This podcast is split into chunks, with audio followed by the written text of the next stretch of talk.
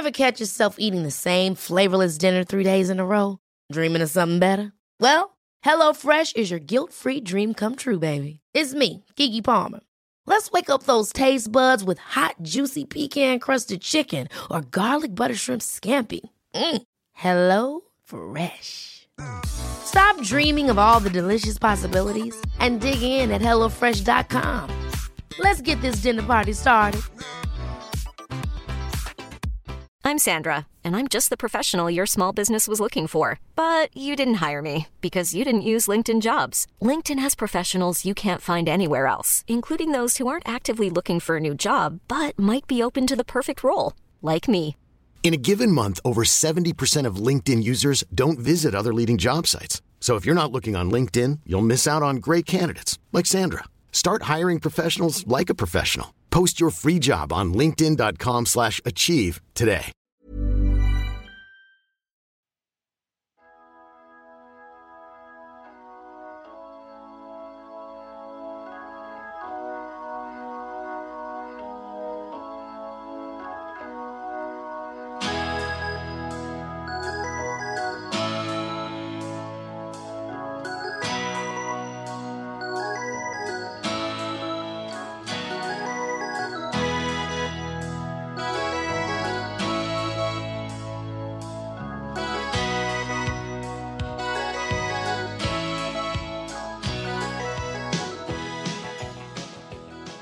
Köpte lägenheten av, han hade ju någon dille på betong.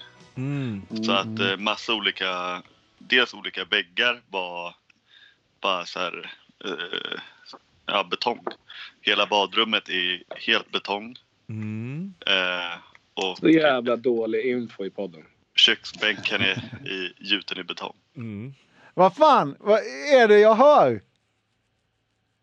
Fan vad fint att du är tillbaka. Är det ett år sedan eller? Jag var, gjorde någon minut när jag satt på någon buss någonstans. Det var väl den här säsongen. Så på ett flyg. Flyg var det. Ja just det. Men det var ju en kort se- Ja, det får sekund. vi fan säga.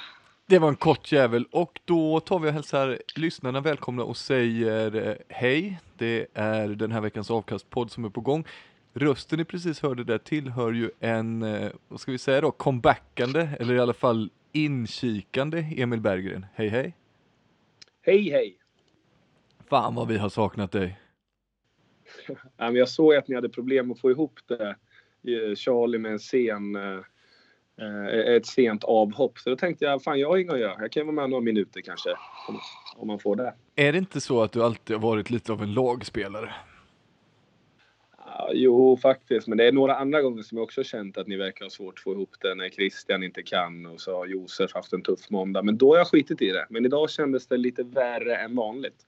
Mm, härligt, välkommen. Eller är det så att du har grejer som du vill säga? Ja, jag använder det här som en sorts reklamplattform för allt som Sävehof ville basunera ut. Ja, Sävehof spelar ikväll klockan 18.00 mot Ja just det, dubbla matcher idag.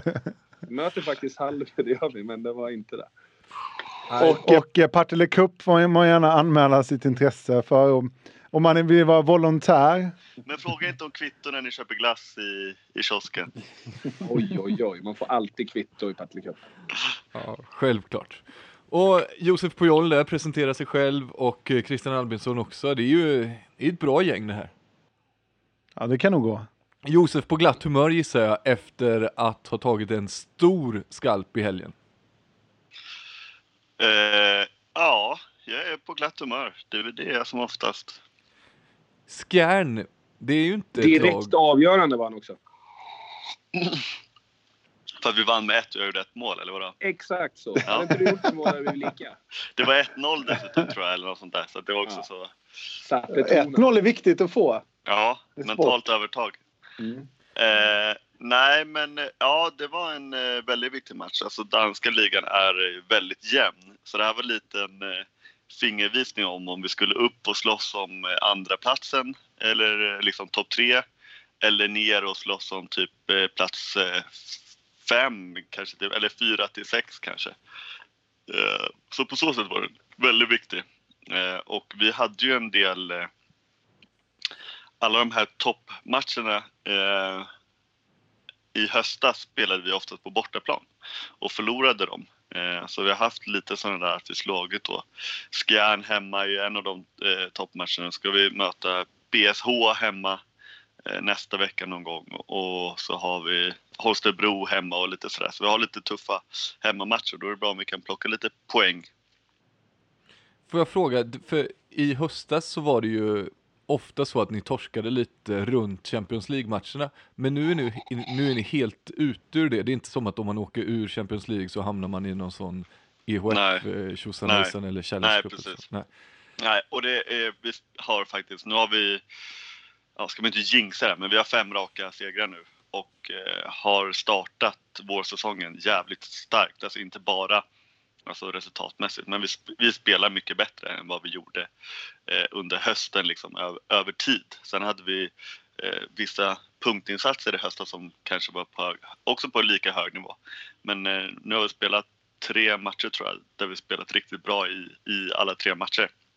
Och eh, det, jag tycker man märker att, att vi inte spelar Champions League längre. Nej, för det var det som, tänkte, som jag tänkte skulle vara min nästa fråga.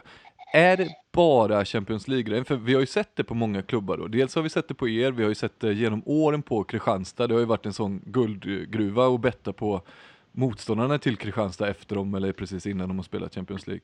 Bergis, du som är här nu, ni har ju haft lite samma grej med Sävehof under hösten. Det har varit, eh, känts i alla fall som att det varit tungt att slåss på två fronter. Är det så jävla avgörande? Eh, så är det absolut. Ehm, Lite beroende på vilket sorts lag du är. Jag tycker ju att Kristianstad för något år sedan kunde damma av ganska enkelt i, i svenska serien, eh, handbollsligan, när de hade Alltså de hade ju en väldigt bra andra uppställning också. Sådär. Vi har ju inte riktigt haft exakt den bredden och så lite otur med skador så vi har ju verkligen, det fenomenet du beskriver har verkligen passat in på oss. Delvis också GOG, ni har väl också haft en del skador i år. Ja, men också lite tycker jag mig se i alla fall eh, att det här med att unga lag som inte är vana vid att slåss på två fronter. Där tycker jag att, det, att man kan märka det mer tydligt än, eh, än eh, rutinerade lag så att säga. Eh, jag kan tycka typ att de tyska lagen generellt är väldigt bra på att vinna med tre bollar mot Nordhorn i ligan. Mm. Eh, samtidigt såklart, då går ju de också på miner ibland. Men eh, där tycker jag, alltså det är det här med Champions League och resandet och mentala tröttheten och också samma sak har vi pratat en del om där, att bara vi kan förbereda oss ordentligt på motståndare. Det kunde vi inte riktigt i höstas. Där var vi tvungna att nedprioritera att man bara hade en träning innan match och, och då hinner man inte gå igenom allt som man kanske kan behöva gå igenom och sånt där. Vi, vi har till och med haft en liten ehm, ska man säga, en tillbakakaka eller en omvänd känsla av det där. Nu när vi mötte Alingsås sist, ett Alingsås som vi senast jag ska inte säga att hon blev spelade av banan för det var jämnt i 25 minuter kanske men sen blev det ändå typ, jag tror de ledde med 8-9 mål ett tag. Um, när vi var inne i en tuff period. Uh, nu mötte vi dem mellan två Europacupmatcher uh, där de verkligen behövde Eh, lägga manken till i båda matcherna där de faktiskt till slut sen åkte ut. Eh, men då mötte vi dem mitt emellan. Det var någonting som gav oss lite energi. Alltså vi var lite på gång kände vi, kände oss friska och fräscha och då visste vi lite vad de, vad de stod inför. Uh, sen var visserligen inte Tern med, det kan ju också ha gjort sitt av förklarliga skäl. Men vi kände ju att okej okay, nu får vi bara lika men med lite mer tillfälligheter med oss så skulle vi kunna vunnit den matchen med 7-8 mål faktiskt. Eh, om vi hade fått ett ryck i slut på första eh, när vi bränner två frilägen och händer, bollen går rätt i händerna till de som får kontra in två. Så istället för att vi går till sju går de till tre. Eh, alltså sådana grejer. Det, den känslan som vi hade inför den matchen hade vi nog inte riktigt kunnat stå i om vi inte själva visste eh, vad vi har, vad vi har känt i, i det negativa läget. Så det är en viss rutin som man får av det. Ni nämnde ju ett par grejer där. Dels att det är liksom resandet och sen det mentala och att man har lite mindre tid till matchförberedelse och sådär. Om ni skulle ranka dem, vad är det som väger tyngst? Vad är det som liksom gör det svårast i allt det där? Eh, såklart den eh, fysiska och eh, mentala belastningen, det var i och för sig väldigt svepande. Men eh, dels det här med, alltså att man inte hinner fysiskt återhämta sig. Eh, mellan matcher och också eh, ja, att mentalt ladda om till matcher. Och eh, särskilt då lite det som du pratar om Kristianstad, man märkte okej, okay, eh, det är lördag vi spelar mot Barcelona nu, på onsdag möter vi Arnäs och nästa helg möter vi Flensburg. Den där Arnäs-matchen blir ju ännu tråkigare då än eh, vad den kanske är annars för Kristianstad i, ja, och i, kanske framförallt, i det sammanhanget. Kanske framförallt för de där Olafur Gudmundsson-figurerna, Stig Tore, Moen, alltså de som är så himla bra. Det kanske är ännu ja. svårare för dem att motivera. Ja, du nämnde det Bergis lite vid, i förbifarten där, men Alingsås åkte ju alltså ur Challenge Cup, heter den va? Mot eh, Bukarest. Mm. Ett Bukarest som nu ligger på sjätte plats i rumänska ligan. Hur ska vi ranka det utträdet? Är det superdåligt eller är Bukarest bäst, bättre än vad, vi, än vad det låter som? Utifrån förutsättningarna som blev med, jag tror Samuel Limbe blev sjuk på plats och så någon annan blev sjuk på plats och så hade de väl lite, jag tror att eh, var det Johan Nilsson som inte kunde spela överhuvudtaget. Eh. Det, var, det blev lite krångel i truppen helt enkelt. Ehm, så, så okej, okay, då är det okej okay att spela lika i, i Rumänien. Men givetvis, ehm, utan att underskatta ligan allt för mycket, den, eh, alltså rumänska ligan är inte kattskit liksom. Eh, det finns ett par smygjuggar och några, fan det är lite afrikaner där, e- egyptier och tunisier som spelar på relativt hög nivå. Men eh, nej, jag hade absolut innan trott att Alingsås skulle gå vidare. Ja, jag tycker faktiskt att det är lite svagt, men sen vet man inte hur mycket alla skador och sjukdomar hade påverkat det, så jag ska inte jag ska inte stå och peka och säga att de har gjort det asdåligt. För det, man, jag tror att man behöver ha lite mer info för att veta. Men smygjuggar vill man ju eh, veta lite mer om. Vad, vad, vad betyder just en smygjugge? Ja, men en smygjugge är ju faktiskt en gubbe eh, som... Eh, eh, ett jättebra exempel. Nu måste jag bara ta reda på vad fan han heter.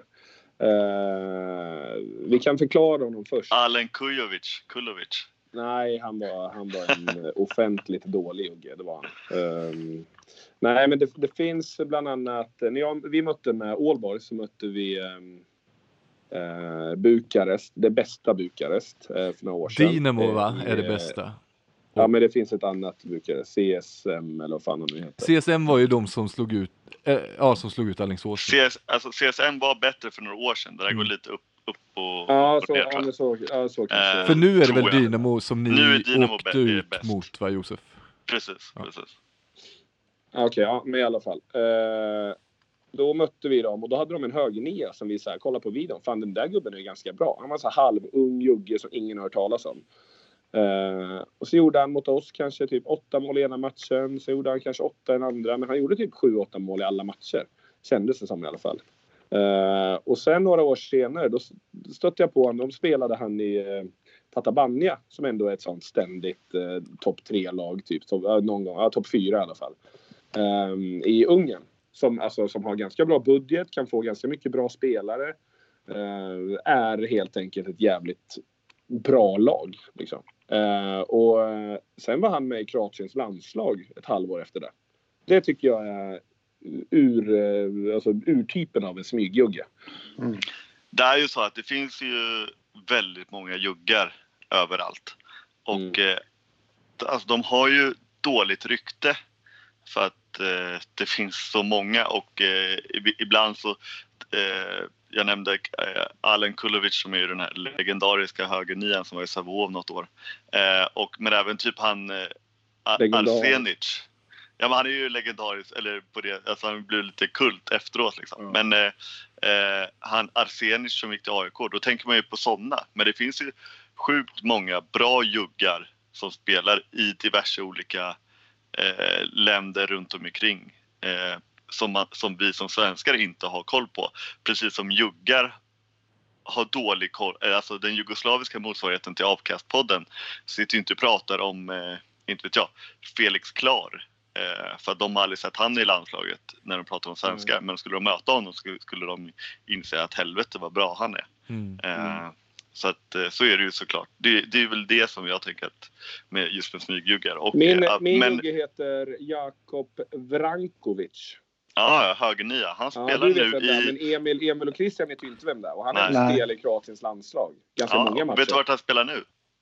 Eh, ja, det vet jag. Men jag måste tänka. Ge mig eh, vad i helvete. Är han tillbaks i Bukarest Han är, igen? spelar i Dynamo Bukarest nu. Ja, precis. eh, Ja. Som eh, andra högernia där. Eh, Ja. Precis. Eh, men, eh, och, och jag, apropå det här med, för att återgå till Alingsås uttåg, så eh, jag såg inte matcherna och har dålig koll på CSM Bukarest. Jag känner igen, jag vet deras mittnia är jävligt duktig. Han är brasiliansk eh, landslagsman, har nog runt 100 landskamper för Brasilien. Eh, men eh, så att de har nog no- några bra gubbar. Men eh, jag tycker ju också att det blir att man ibland, eller jag ska sägas, övervärderar hur bra den svenska ligan är ibland. Och det här tycker jag ändå är ett tydligt tecken när den svenska ettan åker ut mot den rumänska sexan. Mm. Eh, och eh, sen är det såklart eh, det är andra resultat eh, som man ser i, i Europa nu till exempel. Man pratar eh, väldigt sällan om den spanska ligan, eh, om hur bra den är för att man vet att den har varit bättre förr så att säga. Men de gör också just nu, tycker jag, väldigt fina resultat i Europa. Eh, så att eh, Bidassoa Ja. ligger ju fyra till exempel. Och de eh, kissar ju omkring på oss i ett Ja. matcher. Precis, precis. Och eh, vi har ju pr- pratat en del om eh, min vän Patrik Lindblad spelar i Cuenca och de slog ju Holstebro då som ligger tvåa i den danska ligan och eh, spelade lika nu mot NIM som ligger tre eller fyra i den franska ligan. Eh, så att eh, ja, det, det är många det finns många ligor och lag runt om i Europa som Det finns är mycket bättre än vad man tror. Ja, det gör det verkligen alltså. Eh, verkligen. Mm. Får jag fråga en grej? Om eh, motsvarigheten till juggarnas då Åke använder hen smygjugge som ett begrepp när man ska sälja in en spelare? Låter vi, man, man vill ju ha en smygjugge, känner jag. Mm. När, när vill du ha en smygjugge? Det är också Alltså, chans, sitt alltså, lag. alla smygjuggar är också chansjuggar. Jo, men exakt. Det, det kan bli en krydda liksom ändå. Mm. Men det kan också bli Hammarbyaktiga fotbollstermen från 90-talet. Ja, videojuggar. Videojugge kan också bli. Ja.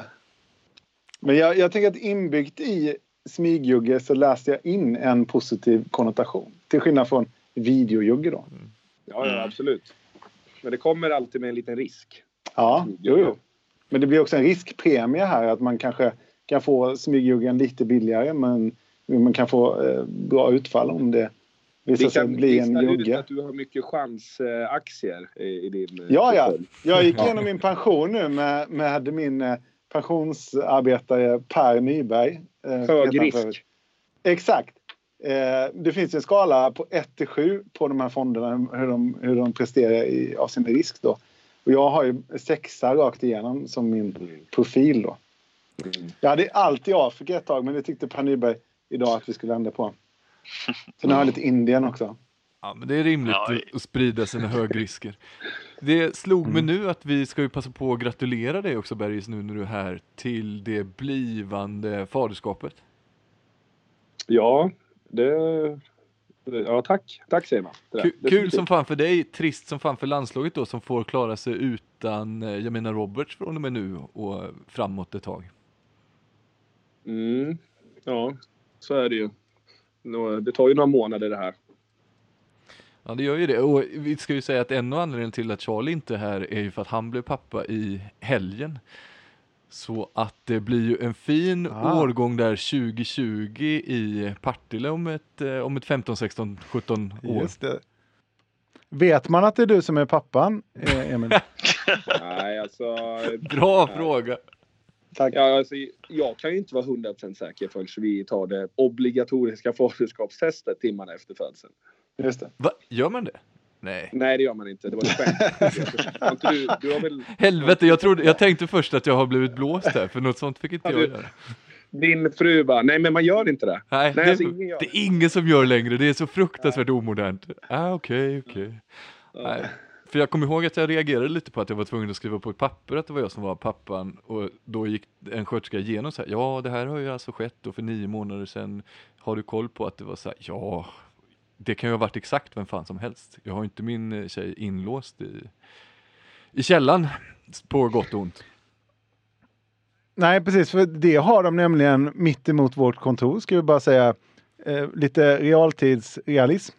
Eh, för att den här eh, eh grejen, det, det är ju närmast en så-film om ni har sett den. Alltså mitt emot vår port på Tavasgatan så har det varit människor inlåsta just som du, vad det verkar. De hittar ju en bakom en falsk vägg. Ja, Det är i ett konstnärskollektiv på Södermalm. Ja. Det är så... Ja. eh, Mitt emot oss nu, Ja. Ja, medan vi spelar in. sofistikerad nyhet. Eh, jag tänkte ju att vi skulle ta Jamina Roberts frånvaro ur landslagstruppen för att gå igenom landslagstruppen. Det har ju nämligen tagit ut då damlandslagstrupper för både ett OS-kval och ett EM-kval och det var ju du som noterade Josef att det skilde sig lite åt trots att trupperna är, ja ska vi se här, den ena grejen, OS är 16 mars och eh, EM-kvalet är bara några dagar efter, en vecka efter, så är det ganska stor skillnad i trupperna. Bland annat så byter man ut eh, hela högerkanten mellan de här två trupperna. Ja, precis. Och eh, till den första i OS-kvalet då så är det Nathalie Hagman och Emma Fernis och sen då till vi, vi, EM-kval Mm. eh, så är det då Daniela Gustin och Matilda Lundström. Och eh, ja, alltså jag, jag, jag förstår det bara inte. Jag, det är så svårt att det kanske finns någon jättebra, det kanske görs någon intervju som är ute på handbollslandslaget eller någonting, eh, .se då, som förklarar det här. Men när man bara ser trupperna så är det ju väldigt märkligt att man då gör det, det bytet. Det förstår jag faktiskt inte alls. Men eh, det kanske finns en jättebra förklaring på det. Emil Berggren har inte hört något, du som ju har lite inblick ibland. Nej, men min känsla är ju att eh, jag tror att ni kommer hålla med mig, eller jag hoppas det. Eh, Sveriges trupp, alltså OS-kvalet går i Valencia. De spelar tre matcher på tre dagar. Eh, och man kan väl säga till det första lägret här då, 20, 20, ja, 20 till 22 mars tror jag det var.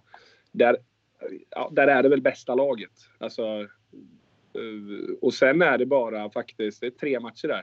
Sen 25 ska man EM-kvala mot Tjeckien och sen fyra dagar senare Tjeckien hemma. Så det är många matcher på kort tid, eh, vilket jag tror är ett argument till att byta, alltså eh, växla Jo, mycket. alltså, det var min tanke också, att de nedprioriterar det ena eller det andra. Men Ja, eftersom fast det bara är... Tjeckien är, ändå, Tjeckien är inte svindåliga, det är de inte. Men Tjeckien ska man slå och det är ändå ett ganska... Alltså, de har fortfarande ett ganska bra... De har både Westberg, Messing, Strömberg, Petrén, Blomstrand, Lindqvist kvar. Alltså Mm. Lager och Lindblom. Så det, det, är inget, det är inte kattskit de kommer med. Nej, nej, nej, verkligen inte. Nej. Verkligen inte. Ja, och, och det är därför jag menar att det hade varit, då hade jag förstått det ännu mer nästan om de bara typ till andra truppen då mot Tjeckien hade tagit ut någon slags ligalandslag eller någonting. För då hade det varit en tydlig signal att okej, vi, vi Ja, men vaskar så dålig är inte Tjeckien. Nej, precis. Men, men det, det blir ändå då en, en chansning som jag inte riktigt förstår syftet med. Det är det jag menar. Ja, ja Eh. okej. Jag tror att du... är- Ja, jag, jag köper hur du tänker. Men jag... När jag ser laget så tänker jag att de vinner med 10 mål mot Tjeckien och då kan man kosta på sig Ja, och, okej. och byta Ja. lite. Det är ändå så eh, relativt stor skillnad. Alltså, Ja, ja, ja, jo, det tycker jag. Ja, okej. Ja, det är väl det. Jag vet ju också att Nathalie Hagman, hon har ju haft en del skadebekymmer. Eh, Mm. Nu är det här visserligen en månad bort så att hon borde bli kvar, eller bli klar från sin, hon har problem med en fot. Eh, men eh, ja, det kanske också spelar in då. En annan Ja. som också har problem med foten är ju Bella Guldén som inte kommer vara med i någon av de här matcherna. Det är ju ett tungt avbräck tur då att det inte är sådär fruktansvärt tuffa matcher. Nej, Nej även OS-kvalet är väl, det är väl mot eh, Ja, det är Spanien första, sen har de Argentina och Senegal. Så det Ja, precis. Väl, eh, egentligen skulle man ju kunna laborera redan där, men Ja. ja. ja, jag vet inte Ja. hur, man, hur man tänker där.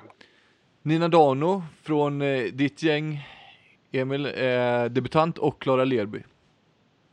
Klara Leby tycker jag är så jävla bra och Sigge. Alltså man sitter ofta och skäller på le- förbund- förbundskaptenen att de typ att man känner att de missar saker. De har inte örat mot marken. Men det där det fanns snyggt gjort och, och liksom eh, plocka upp henne. Hon har varit, hon har varit jävligt bra eh, bara eh, över en tid här nu. Så det är snyggt. Bra gjort. Och det, OS, det var också till OS-kvalet, så det var ju den riktiga truppen eller man ska säga. Ja, hon är med, hon är med i bägge. Ja, precis. Så det var... um, Det är bra. Bra gjort, Signell. Även Dan med i båda va, tror jag. Mm. Ja. Jo då, titta. Ja. Vi har faktiskt... Eh, ja, nu blev det ju som vi skämtade om i början. Men det är fyra stycken som vågar de här faktiskt. Ja. ja, men det är kul. Och vad är det man, sälj, vad är det man köper biljetter till Partille Cup nu då? Ja. Ja, Jag ska, det var inte meningen, så jag kommer inte gå på det. Men, men vi, vi, jag är glad och stolt. Ja, ja, ja men och när vi är på landslag och landslagstrupper och sånt där så har ju du snappat upp en grej Josef som jag tycker är jätteintressant. Det var ju en detalj i en intervju med Glenn Solberg, men han har ju poängterat att han eh, letar lite mer då efter tvåvägsspelare än tidigare. Och det har ju fått oss att börja fundera lite på, ja men vad, vad har vi då för potentiella spelare på väg in då? Vad, vad är det för några som kan debutera då som är bättre tvåvägsspelare än det vi tidigare har haft?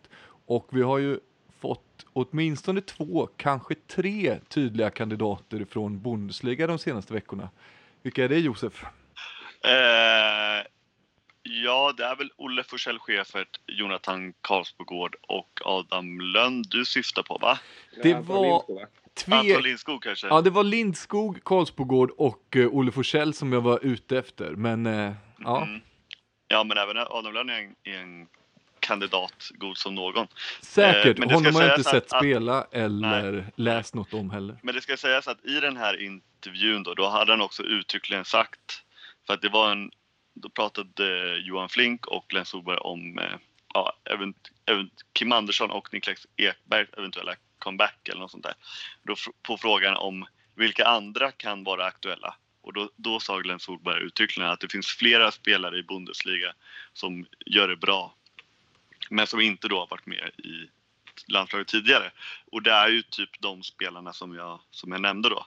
Eh, och eh, nu var ju påpassligt nog så sändes ju också eh, Wetzlars match mot rhein Eckerlöven.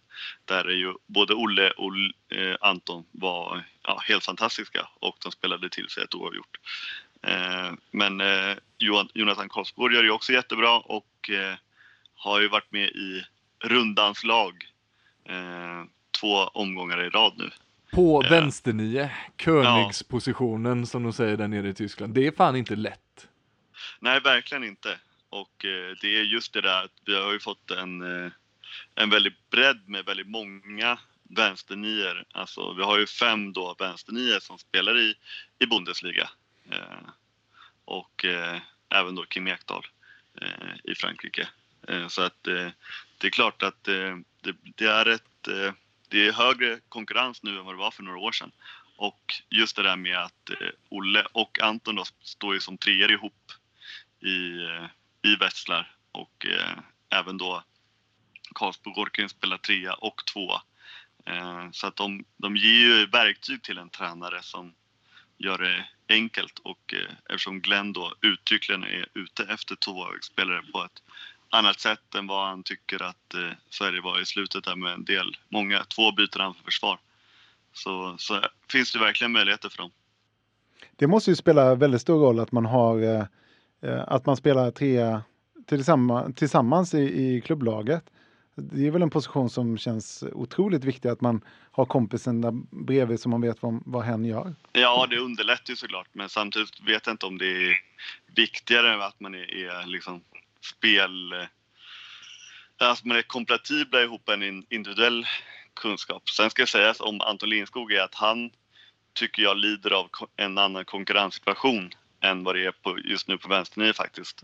Även om, alltså att just på mittsex är det ju, där känns ju till exempel Andreas Nilsson extremt given. Darj är väl eh, lagkapten, va? Nej, Jim Gottfridsson. Ja, men en av lagkaptenerna. Han blev och utsedd till årets spelare Ja, förra året. eh, Precis, och härförare i försvaret.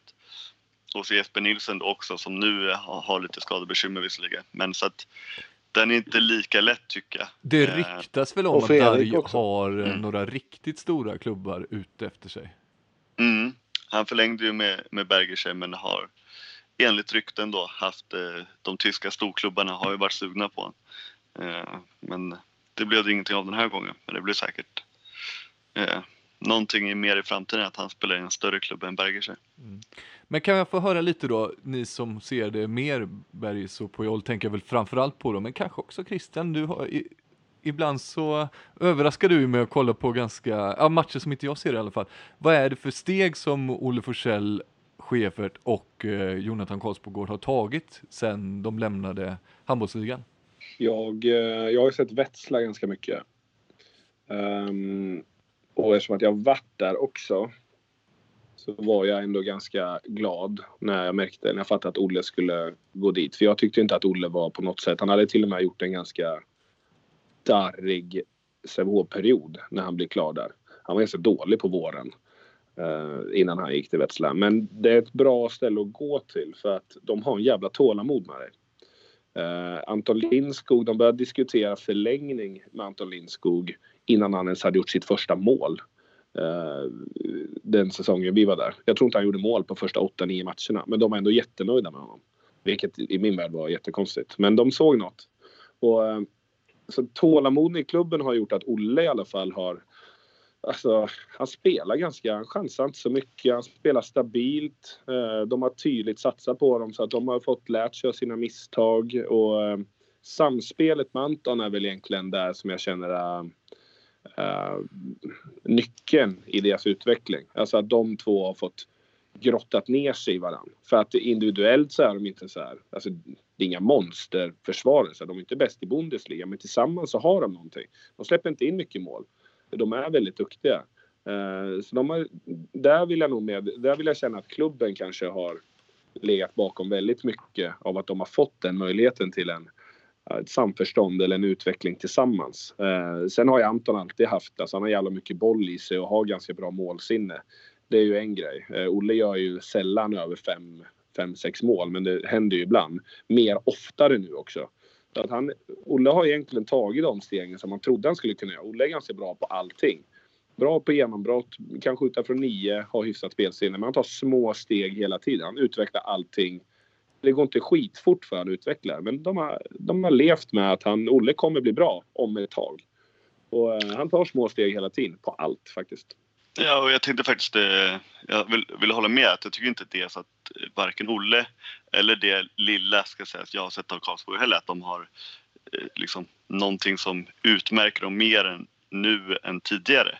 Utan jag tycker bara att de har liksom successivt utvecklats av dels förtroendet men också såklart det här med att de möter bättre spelare och, och hårdare och det är en bättre miljö liksom. Och att de utvecklas av det. Jag tycker Karlsbogård har, nu lyckas jag faktiskt se deras senaste match för att eh, jag vet inte om man kommer ihåg det, för jag är ju inte med så ofta i podden längre. Men min gamla bästis från Wetzlar, Evars Klesnic, har ju gjort någon sån här monster-comeback där För de spelade division 3, division 4 i, i området Lemgo. Um, så de snappade upp honom efter att de fått lite skador och plus att de har sålt sin ungerska högernia Bartok eh, till eh, Irun faktiskt, Bidasoa, eh, som vi tidigare nämnde. Så att de plockade upp honom. Han gjorde två mål sist eh, och jag, ser, jag vet inte, gjorde, vad gjorde Karlsborg? Gjorde han sju va? Ja, något sånt där. Typ, Ja, jag tror han gjorde sju och då, jag vet inte om jag såg alla målen, men han är ändå alltså, ja, som Josef eller som jag var inne på med Olle. Det är samma gubbe, bara att han är lite mer disciplinerad. Han väljer lägena jävligt bra. Eh, han, är, han är farlig i alla, alla moment på något sätt. Han är inte, han är inte bättre än, än andra toppspel eller vad man ska säga. Men han, han är jävligt disciplinerad helt enkelt. Jag, jag, Karlsgård har ehm, han är, han är, och sen, han är bildskön. Han är ju härlig att kolla på. mm, ja, jo, absolut. Ofta väldigt Jag måste gå. Jag har samling om sju minuter. Nej, nej, men på riktigt. Du måste dra då fem minuter om uh, Färöarna, killen. Ja, men tre då. Ta oss igenom vad, från den här uh, succén han gjorde i Göteborg till att han kom till Nej, Partille. Komprimerat på två minuter. jag. Och jag tror inte jag kan det heller. Nej. Nej. Han har varit skadad och så kom han tillbaka som där. Det är också jättebra av honom.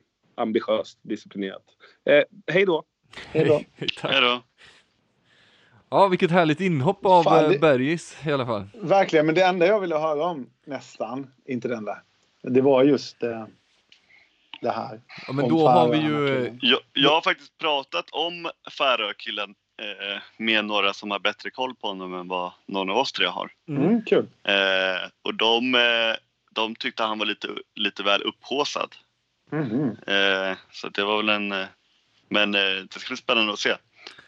Ja, Eh, det var också synd med det faktiskt. Med, jag håller med dig att, att han stack. Jag var också lite nyfiken. Jag vill att han ska berätta lite mer om sin sportchefsroll. Men det får vi Faktiskt. kanske ta en annan dag. vi har ju goda Ja, incitament för att plocka in honom igen nu då. Ja, nu har han öppnat på dörren ju. Lite grann. Då är vi där som sådana riktiga Jehovas vittnen och bara sparka in foten så kan han inte stänga den dörren igen. Är de ute fysiskt fortfarande eller löser de det mer online? Jehovas? Vet inte, det var ett tag sedan de knackade på här i alla fall. Mm. Men de kanske jobbar på andra ställen, inte vet jag. Nej, Eh, nej. nu ska vi se då vad fan vi är i schemat. Kan det börja bli dags? Nu har vi betat av de landslagsspelarna. Känner du Olle Forsell Schäfert, eh, Pujo?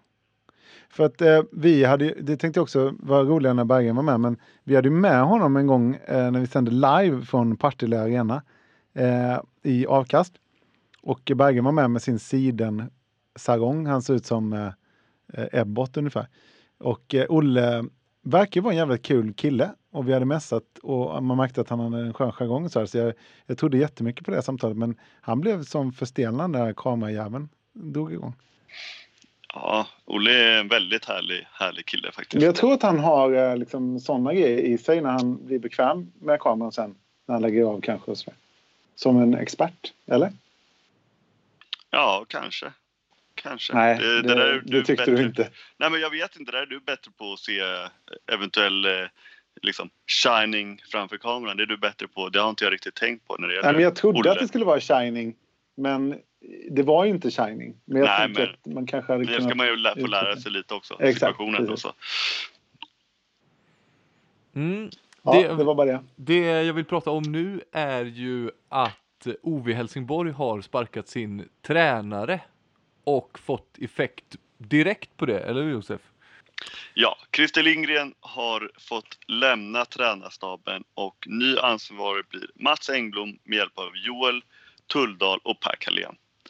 Eh, och eh, alltså, jag ska erkänna att Ove Helsingborg är ett av de lagen jag nog har sett minst av i årets handbollsliga. Och jag såg inte heller matchen mot Lugi. Men det man kan säga var att det var en jäkla chansning med Christer Lindgren eftersom de hämtade honom från division 2 tror jag. Ja, Ehm. och jag kommer ihåg när vi pratade om det, när den värvningen blev klar, att när man tittade på hans track record bakåt så var det inte bara nu det var lite osäkert eftersom han kom från division 2. Det var ju tre, fyra klubbar han hade varit i precis innan och inte gjort det så bra. Vilka det nu Mm. var. Men, ja. Nej, och eh, Ove Helsingborg är ju en eh, förening som liksom, de satsar ju ordentligt. Och hämtar hem bland annat Anton Månsson inför året. Och eh, de ligger ju risigt till där nere och har ju varit ett eh, klassiskt jojo-lag de senaste ja, men nästan tio åren. Eh, och eh, vi känner, kände vi, sig väl manade till att förändra någonting. Eh, och eh, nu slog de ju Lugi på, på bortaplan som ju verkligen är en fin skalp. Eh, samtidigt så vet jag också av er, egen erfarenhet att det brukar ju bli så där första matchen efter en sån där, ju- på något eller vänster så brukar det funka liksom. det, man sen så- sprattlar till liksom. Precis, och sen så det, brukar det ändå bli svårt att, att eh, ha liksom, framgång över tid. Men det räcker ju nästan för Ove Helsingborg. De ska ju bara klara sig kvar nu. Så att liksom, de här två poängen är ju superviktiga. Så att det kanske är att det var, även om det bara blir ett sprattel, så kan det ju ändå liksom vara, vara värt det. Ja, jag vill också ta upp OV Helsingborgs spelschema. Om det nu blir så att de får effekt på det här tränarbytet så har de möjlighet att plocka rätt många poäng. Lyssna här. Först har de Varberg hemma. Den måste de ju vinna. Sen har de Rebergslid borta, kan de ju vinna. Guif hemma. Sen Alingsås borta då i och för sig, svårt. Men sen Hallby hemma och Sävehof hemma och Önnered borta. Det känns som att de Mm. typ har chans i alla de matcherna. Ja, verkligen, Och verkligen. Det är inte ofta när man ligger tredje sist i tabellen som man har den känslan. Nej, precis. Och eh, sen så är det ju också så att eh, det, när man överväger om man då ska sparka sin tränare, då måste man ju alltid tänka på vad, att vad är alternativet? Mm. Eh, och eh, ett evigt sånt bra exempel är ju till exempel, det är ju visserligen i fotbollens värld, men när, eh, får jag ta det? Eller är det märkligt om jag tar Nej, jag tar vi kan väl prata fotboll? Ja, precis. Men när Liverpool sparkade Brendan Rodgers, Mm. eh, då var ju det också en stor anledning till att han fick sparken var ju för att Jürgen Klopp, Klopp fanns tillgänglig. Ja. Eh, så det var ju inte bara hans liksom, färdigheter som man tar i beaktande. Och där är ju nu att i och med att Ove Helsingborg har då Mats Engblom och Per Kalén i staben och Joel Tulldal tror jag var assisterande eh, redan innan eh, så blir det ju enklare för dem att de behöver liksom inte hämta någon ny ledig utifrån utan kan lösa den här då eh, interimtiden på, e- på egen hand. Liksom. Ja, men, och det är ju Eh. det vi har pratat om i Ystad IF som gör Ja. det så enkelt för dem att byta tränare för att de har haft då sonen Carlén i tränarstaben redan. Och så. Precis, precis. Så att, eh, nej, det, och eh, det brukar också det här med tajmingen att göra det innan, alltså i och med att man då ofta sprattlar till och göra det och nu bygga vidare på det självförtroendet som den här Lugi-serien kan ge in i de här livsviktiga matcherna eh, som, som kommer mot de här tabell, eh, ja, grannarna i tabellen. Mm. Ja, för jag, jag, jag var och kollade på allsvensk handboll i helgen och det finns ju något, för det är ju de som ligger i toppen på allsvenskan är ju de som de här tre lagen kommer få kvala emot och jag tror för några år sedan, fem år sedan eller så, tre år sedan kanske till och med, då vann ju handbollsligalagen alltid de här kvalmatcherna. Jag tror inte att det kommer vara så längre för att de är, dels så är några lag i toppen på allsvenskan ganska bra om man jämför med botten på handbollsligan. Men sen är det också någonting med att komma i liksom formtoppare som nu allsvenskan topplagen kommer vara. Och dessutom i de här hallarna där folk är helt galna. Jag var ju då i Vikingahallen, Skånelas hemmahall och tittade när Skånela tog emot Hammarby. Och det är ju, det är tajt så in i helvete. Det är liksom fullsatt och folk skriker och det är alldeles för hög musik och det är liksom det blir en helt annan stämning i de hallarna, framförallt då i kvalmatcher på hemmaplan liksom, än vad det är i de här avslagna, lite för stora arenorna som många handbollsligalag har. Man, man får inte alls det hemmatrycket i dem. Nej, precis. Och eh, också det här med, det är ju inte bara att eh, spelarna kommer med, med en liten skjuts i ryggen från allsvenskan utan ofta, ofta då blir det ju en, en typ av eh, kraftsamling då och intresset runt omkring har eventuellt ökat och ökat i och med att säsongen då har gått bättre och bättre, bättre, och bättre medan det kan ju då vara motsatt att eh, jag hörde att Guif till exempel har snittar minus 250 i år från förra året. Aj. Eh, ja, och eh, alltså, även då att det stämningsmässigt inte är lika ja, bra, eh, liksom härlig stämning på elitarenorna. Det där går ju fort också med, med Guif. Det är svårt att vända det, för spelar de som de gör så då kommer inte folk och då blir det en jäkligt tydlig negativ spiral ganska snabbt. Och den, den här hallen har ju all potential att vara härlig, men jag, jag, jag håller med dig Emil att det, när man är på de här matcherna, och det, det är ju även faktiskt så i, i eh, Jerkahallen med Hammarby. Det hade inte blivit samma sak kanske om de hade haft en hall för 3 500-4 tusen någon annanstans i Stockholm, vilket inte finns just nu, men om, om man hade byggt det. Så det är inte säkert att det blivit samma tryck, för det blir väl, ett våldsamt tryck i just Jerkahallen. Och där kan man också hänga över räcket och prata med motståndarna som support också. Det bidrar ju. Du, jag har en hälsning till dig förresten Christian, kommer på nu. Vad kul! För när jag satt i Vikinghallen så satt jag precis eh, nedanför Bajenklacken vilket var Mm. kul för att det är ju bra fräs på dem och sådär.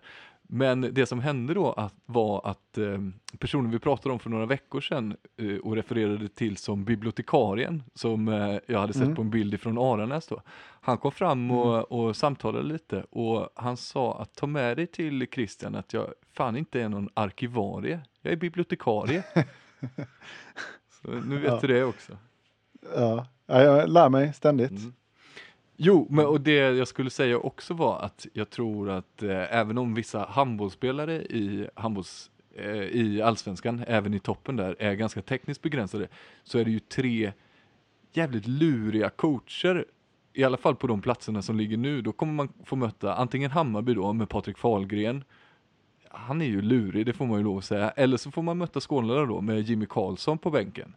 En av mina, ja vad ska man säga, jag gillar honom som tränare. Han eh, kommer på väldigt många bra lösningar i de matcherna jag har sett. Och sen då på tredje kvalplats, där ligger ju just nu Stockens Amo. Jag hade inte velat möta Stocken i en sån eh, man mot man duell över ett par matcher heller. Nej, nej. Eh, apropå det, eller apropå, vi har ju hyllat eh, Jesper Östlund som en eh, ja, tränartalang antar jag att det kallas. Eh, men också en som det pratas väldigt lite om är ju Jimmy Karlsson faktiskt i och med att han ja, jag antar att han har valt att vara kvar i, i Skåne. Där.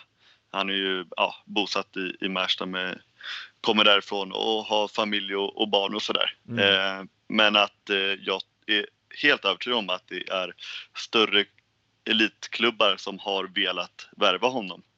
Eh, och eh, ja, han är ju år efter år i toppen av allsvenskan med liksom ett Skånelag helt utan förutsättningar för Alltså, de värver ju inte in några stora spelare liksom, utan det är ju ungdom, en ungdomsförening som ja, ja, och de levererar från de egna leden. år efter år efter år. Ja, precis. Eh, så att, eh, nej, han verkar väldigt duktig. Eh, är Ung också, också en, en, rätt ålder. Ja, eh, född 86. Jajamän. Eh, har Ett, spelat med mig. Ja, har spelat mot mig. Mm. Men eh, han har ju en väldigt fin uppsyn tycker jag också. Det är saker man eh, ska ta med i beräknande när man creddar en tränare. Han ser ut att tänka djupt när han står på bänken. Mm. Mm. Vilka har de bästa uppsynerna i handbollsligan? Eh, det finns ju några olika kategorier där tycker jag. Jag är ju mm. väldigt svag för Franzéns uppsyn. Eh, jag tycker att han nästan med åren så här sjunker djupare och djupare ner. Han har ett sätt att liksom hålla eh, handen för munnen så. Det är nästan så. Vet, känner ni till den där statyn som sitter? Den heter Tänkaren va? Eller något sånt. Ja, just det. han sitter och lutar liksom hakan på handen. Så gör ju han fast stående på bänken. Det är jag väldigt svag för. Ja. Jag tänker också att eh, Franzén, jag har inte intervjuat alla handbollsligatränare men ganska många av dem. Jag tycker att han har nog det mest intressanta samtalet. Vi var ju i hans favoritkyrka i Göteborg och pratade. Bara och det, det, att ha en favoritkyrka är ju... Ja, men precis, exakt. Men det, det är samtalet och han har mycket sådana här eh, eh, grejer för sig som är vidskepliga och sånt där. Det tycker jag är kul. När man har sådana konstiga grejer för sig. Eh, så jag, det var nog det mest intressanta samtalet jag har haft med någon handbollsligatränare tror jag. Han får också väldigt mycket beröm av Oskar Bergendahl för sitt ledarskap när jag pratar med mm, Oskar mm. om honom. Eh, vilket vi inte gör jätteofta. Men det, det. Var, varje lugn så har vi ett litet segment. Men, men, men det har ju hänt då. Men eh, har Oskar pratat om eh, för han tog väl dem till olika kyrkor va? Efter när de är ute på eh, ja, matcher dels, i Europa? Det tror jag. Det gör jag, jag ska säga att det gör även eh, Mikael Apelgren varje bortaresa och eh, besökt vid nya kyrkor i Elverum. Eh, mm. Men eh, jag tror att det är väl så att precis, han försöker få in lite kultur när de är ute på sådana Europaresor tror jag. Mm. Men också just som du säger det här med att vidskeplighet så är det väl något med att han går samma ja. liksom, promenadstråk inför varje match och, och lite sådana där grejer. Mm, det är kul. Ja. Mm, tvåa på listan. Jag slänger ihop en spontan lista här nu. Jag vet mm, inte om jag har något efter två, men det är ju Stian Tönnesen då. Jag tycker att han har fått det här eh, den här goa magen som bara gamla idrottare kan få. Man ser att magen har blivit lite stor men den är också stenhård. Så att han kan liksom luta händerna på den. Så, det gillar jag. Han kan använda den som ett litet stöd. Så. Det har väl också, är inte Mirza Petsikosa i eh, HK Malmö-miljön också som någon slags ungdomsledare eller tränare tror jag. Han har ju också utvecklat den, den typen av eh, stenhårda, stinna mage. Mycket glädjande. Kanske är att Jörgen eh, har väl också det om man ska vara, kanske inte en gammal idrottare i och för sig. Men han har ju också det, så det kanske är något i vattnet där i HK Malmö som man ska ha. Ja, kanske är något i falafeln eller någonting. ja. Inte... Men är inte Kenneth, Kenneth då? Kenneth Mm. Andersson? i eh, SHE. Ja, precis. Men han hjälper ju också Thomas. Just det. Nej, ja, jo men Väl. han, eh, eh, han har ju ett excentriskt yttre så. Mm. Nej, det, vi, vi gillar Vi ju Kenneth inte. men i- inte, inte uppsynsmässigt så nej. nej. Okej. Och Jag, han var ju halv ett tag också så jag tyckte han var, han gastade lite mer än, än tänkte efter. Jag, jag hade, Men det gör han väl inte längre på samma sätt? nej, Jag tycker inte han... så är det eller? nog verkligen. Det, han har nog utvecklats väldigt mycket på det. Den fronten tror jag. Och Axnér är alldeles för snygg och polerad. Ja, hur? det är blir där inte för så enkelt. Han har fått sin cred. Jag tror, Ja, fan, ja. jag tror jag rundar av listan med en topp två helt enkelt. Josef, har du någon? Nej, inte så här på, på, på rak arm.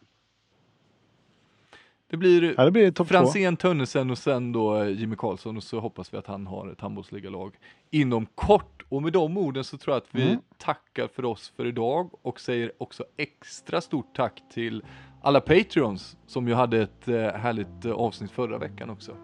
Signa upp er på www.patreon.com avkast om ni vill eh, bidra till att den här podden fortsätter göras. Tack som fan! Tack så mycket. Hej då. Rötterna blir starka när det blåser Luften blir friskare när åskan går Det blåser på Genesarets sjö och likaså på Galleribblö dina kyssar smakar smultron och mjölk. Drömmen ska brinna om ett annat liv. Låt ditt hjärta slå ett extra slag. Låt oss hoppas att det snart blir dag. Mina minnen är som körsbär i punsch Och det rinner som en flod i min inre värld. Låt mig gråta, låt mig vara i fred. Mina Jag ser framåt, jag ser uppåt, jag varm Det förflutna tonar upp som en ouvertyr Våra liv blir till sist i harmoni Med den värld vi har att leva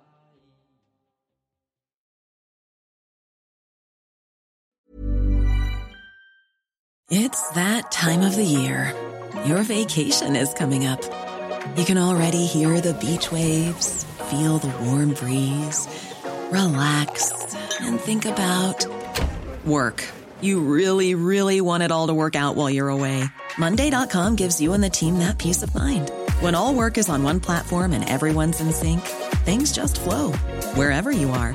Tap the banner to go to Monday.com.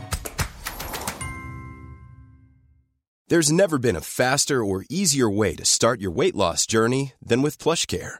PlushCare accepts most insurance plans and gives you online access to board-certified physicians who can prescribe FDA-approved weight loss medications like Wigovi and Zepbound for those who qualify. Take charge of your health and speak with a board-certified physician about a weight loss plan that's right for you.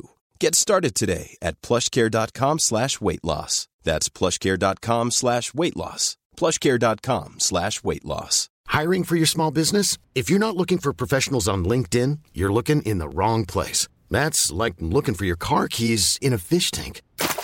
LinkedIn helps you hire professionals you can't find anywhere else, even those who aren't actively searching for a new job but might be open to the perfect role. In a given month, over 70% of LinkedIn users don't even visit other leading job sites. So start looking in the right place. With LinkedIn, you can hire professionals like a professional. Post your free job on linkedin.com slash achieve today.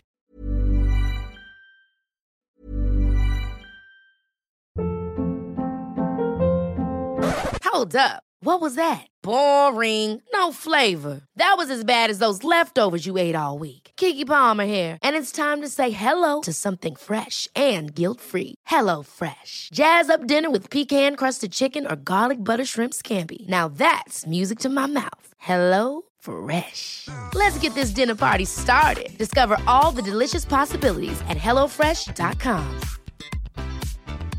when it comes to your finances, you think you've done it all. You've saved, you've researched, and you've invested all that you can. Now it's time to take those investments to the next level by using the brand behind every great investor, Yahoo Finance. As America's number one finance destination, Yahoo Finance has everything you need, whether you're a seasoned trader or just dipping your toes into the market. Join the millions of investors who trust Yahoo Finance to guide them on their financial journey. For comprehensive financial news and analysis, visit yahoofinance.com, the number one financial destination, yahoofinance.com.